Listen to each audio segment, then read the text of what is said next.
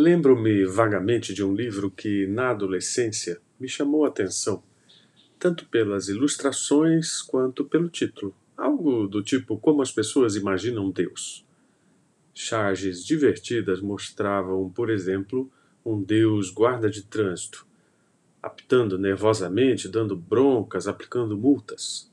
Outro Deus, velhinho, entediado, sem nada para fazer no céu, sentada em um trono cheio de teias de aranha, além de outras. Eu acrescentaria mais uma: um Deus burocratizado, com aparência cansada, sentado em uma grande escrivaninha com um computador gigante, aplicando suas complexas regras às pessoas do planeta Terra. Claro que nenhuma dessas figuras descreve Deus.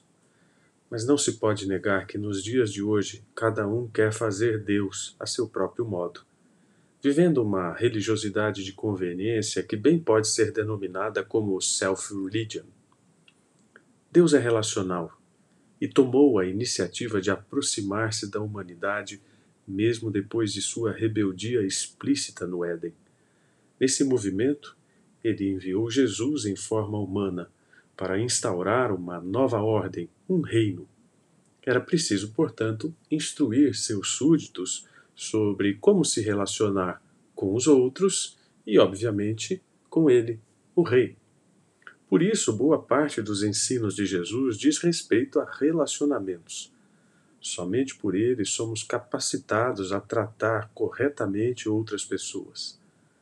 Por essa razão também o apelo de Jesus no Sermão do Monte se concentra no privilegiado acesso que temos ao Pai por intermédio dele, confiados em quem podemos pedir para que nos seja dado, buscar para que encontremos e bater para que nos seja aberto, como diz Mateus 7, versículos de 7 a 8. Uma deliciosa ilustração do desfrutar de um privilegiado acesso, como o mencionado por Jesus, se encontra no livro que Ron Lee Davis escreveu. E ele conta que quando Albert Einstein refugiou-se na América, estabeleceu residência em um lugar bem próximo à Universidade de Princeton, onde lecionaria. Sua casa logo se tornou frequentada por personalidades do mundo científico e político, com os quais ele discutia assuntos os mais variados, de física, religião, de política, direitos humanos. Muitas das ideias que moveram o mundo daquela época foram concebidas na modesta moradia do aclamado físico e matemático. Mas outra pessoa, não tão ilustre, também frequentou a casa do grande mestre, uma menina de 10 anos, chamada Amy. Tão logo soube que um dos maiores matemáticos do mundo morava perto dela, ela não teve dúvida, foi procurá-lo para tirar suas dúvidas com a lógica dos números.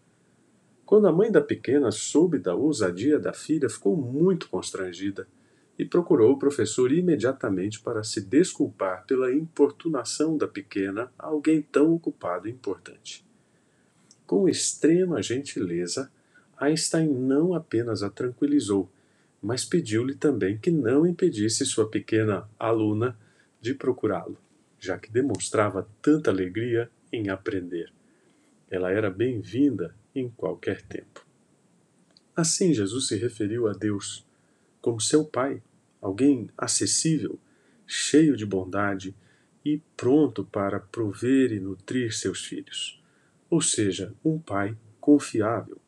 Por isso ele deseja ser buscado com base no seu caráter.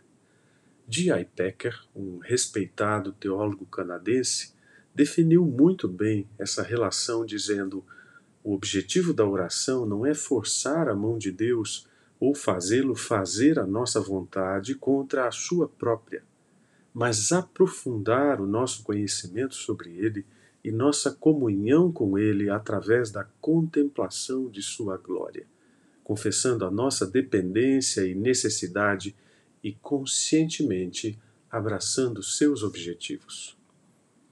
Em Cristo temos livre acesso a Deus embora sejamos indignos por nós mesmos. Podemos nos relacionar com Ele e com nossos semelhantes, imitando seu caráter. Relacione-se, Deus cumpre o que promete.